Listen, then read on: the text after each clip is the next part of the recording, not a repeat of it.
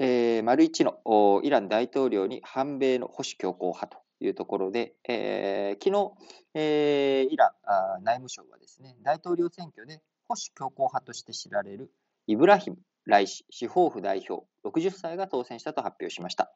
えー、任期は4年ということになりまして、えー、この8月から就任するということになります。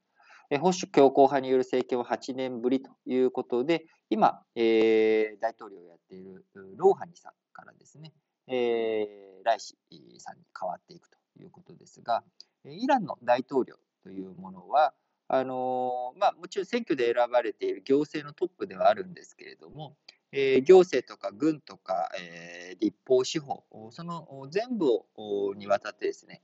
権力を握っている最高指導者というポジションがあります。この最高指導者に今ついているのはハメネイさんという人なんですけれども、この人がですね、今回の大統領選挙、出馬の事前審査で改革派とか、まあ、穏健派の有力対抗馬を失格というふうに、えー、そもそも立候補できませんということにしていたので、まあ、このライシさんが勝つというのは、まあ、規定路線ということで、特に、えー、大きなサプライズはありません。ただですね、あのポイントとなってくるのは、えー、今回の投票率結局、まあ、もともと誰があ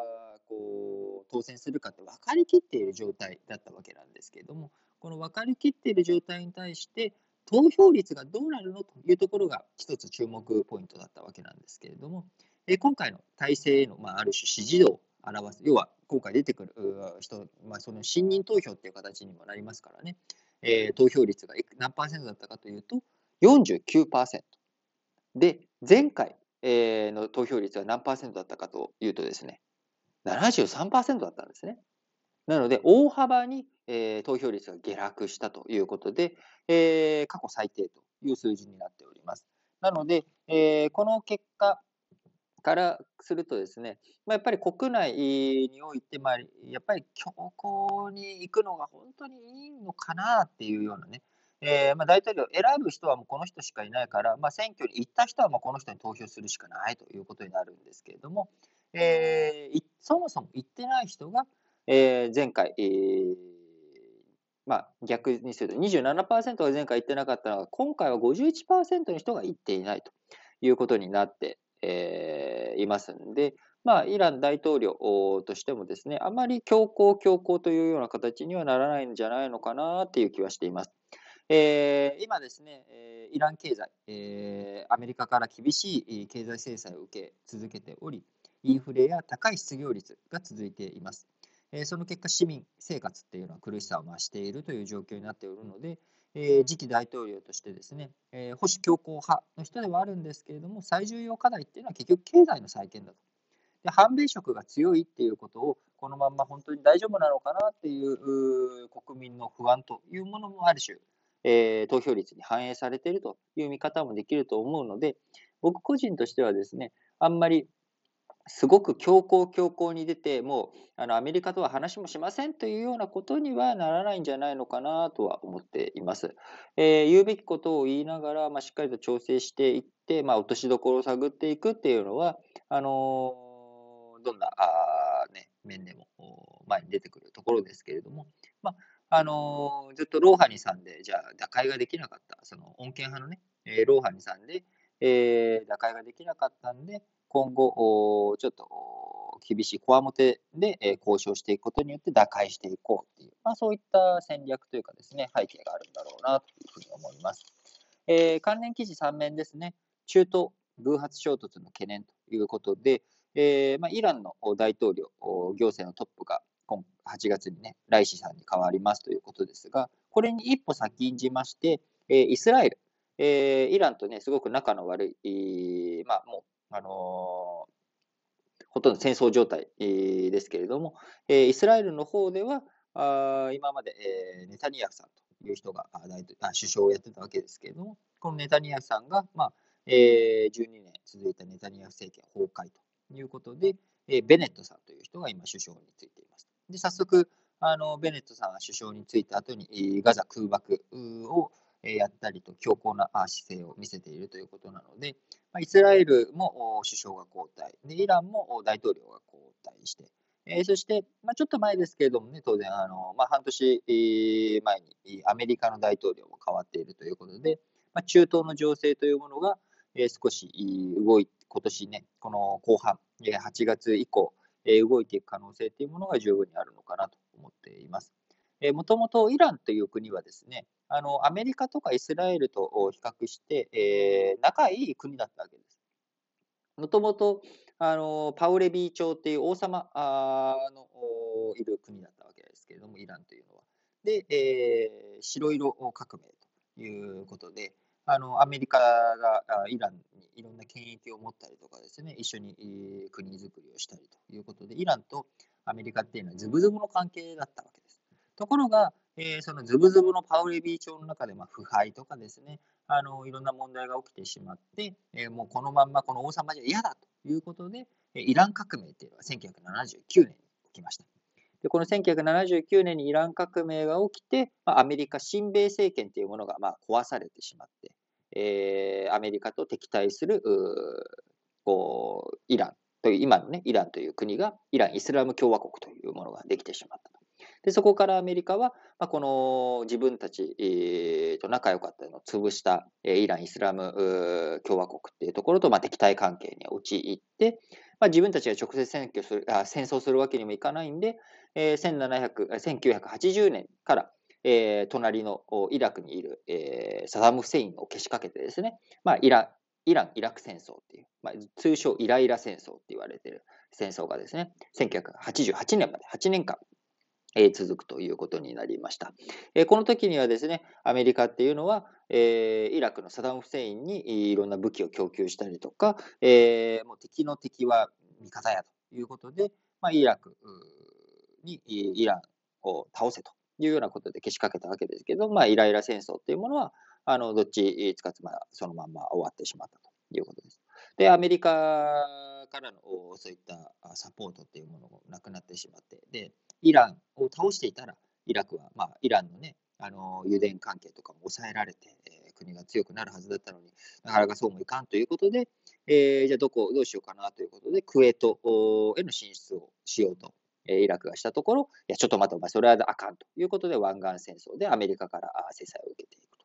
いう、まあ、こういった動きになっていったわけなんですけれども、あの中東情勢において、えー、やはり大きなあ注目すべきポイントはですね、やっぱり1948年にイスラエルができて、えー、1973年の、ね、第4次中東戦争、オイルショックが起きるまで、えー、中心っていうものは実は、まあ、イスラエルっていうところが中心、中東問題の中心にあったわけです。パレスチナ問題とか。ところが1979年にイラン革命が起きて、えー、しまって、えー、そこに、あのー、もう、まあ、えー、シーア派原理主義と言ったらいいのかな。あのイスラム教の中ではスンニ派っていうのとシーア派っていうのがあって、まあ、イスラム教の中にって言いましたけれども、このスンニ派とシーア派っていうものは全然別の、えー、宗教だと思っていただければいいです。大丈夫です。まあ、なあのシーア派って言いますけど、シーア教とスンニ教っていうふうに分けていってもいいぐらいなものなんですけれども、えー、そのシーア教の力、勢力の強いイランというものは、もともとね、歴史的にあのサワビー朝とオスマントルコっていう2つの国があって、でオスマントルコっていうのがまあスンニ派で、えー、そのササワビー朝っていうものが、えー、イランを中心にしてシーア派だったわけなんですけど、まあ、これずっと敵対しているっていう関係が強くあったわけです。でもともとさらに歴史を遡るとですね、まあ、イランとかその辺のあのペルシャっていう時代、えー、からですね、えー、もともとその地中海からあアナトリア、えー、今のトルコがあるようなところを抑えていたローマとの戦いがありましたし、えー、そこがあトルコに変わった後もペルシャ、あのサワビー朝という喧嘩やってたと。で、今、まあ、そっちの中東の方を中心に一つイスラエルっていうものがあって、まあ、イランっていうもの。で、さらに、えー、今だったらサウジアラビ。いうようなところが連携して、やっぱりイランっていうものをどう抑え込んでいくのかっていうところが非常に強くあるわけなんですよね。なので、えー、結構僕ら中東問題ってなった時に、イスラエルっていうものが、もともとオイルショックを起こした第4次、中東戦争とかね、えー、こういった印象っていうものが非常に強いので、こう、なんでしょう、えー、中東問題の根幹ってイスラエル、イスラエルが国を作って、えー、パレスチナ人を追い出してしまったっていうこと、ここに中東問題のコアがあるというふうに認識される方が多いかもしれないんですけれども、もともと構造的に、やっぱり中東問題の最大のポイントは、やっぱりスンニ派とシーア派の対立だっていうところなんですよね。そこから見たら、えー、イスラエルの存在っていうものは、あのまあ、なんて言ったらいいんでしょうね。あのちょっとしたものって言ったらちょっと怒られるかもしれないですけれども、あの本命という感じじゃないんですよね。そのもちろん本命、大きい問題ではあるんですけれども、やっぱり一番その内在しているずっとの問題っていうところでいくと、やっぱりこのイランというか、シーア派の問題をどういうふうにしていくのかっていうところ。これが全く整理がついていない状態になってしまっているわけです。なので、このシーア派と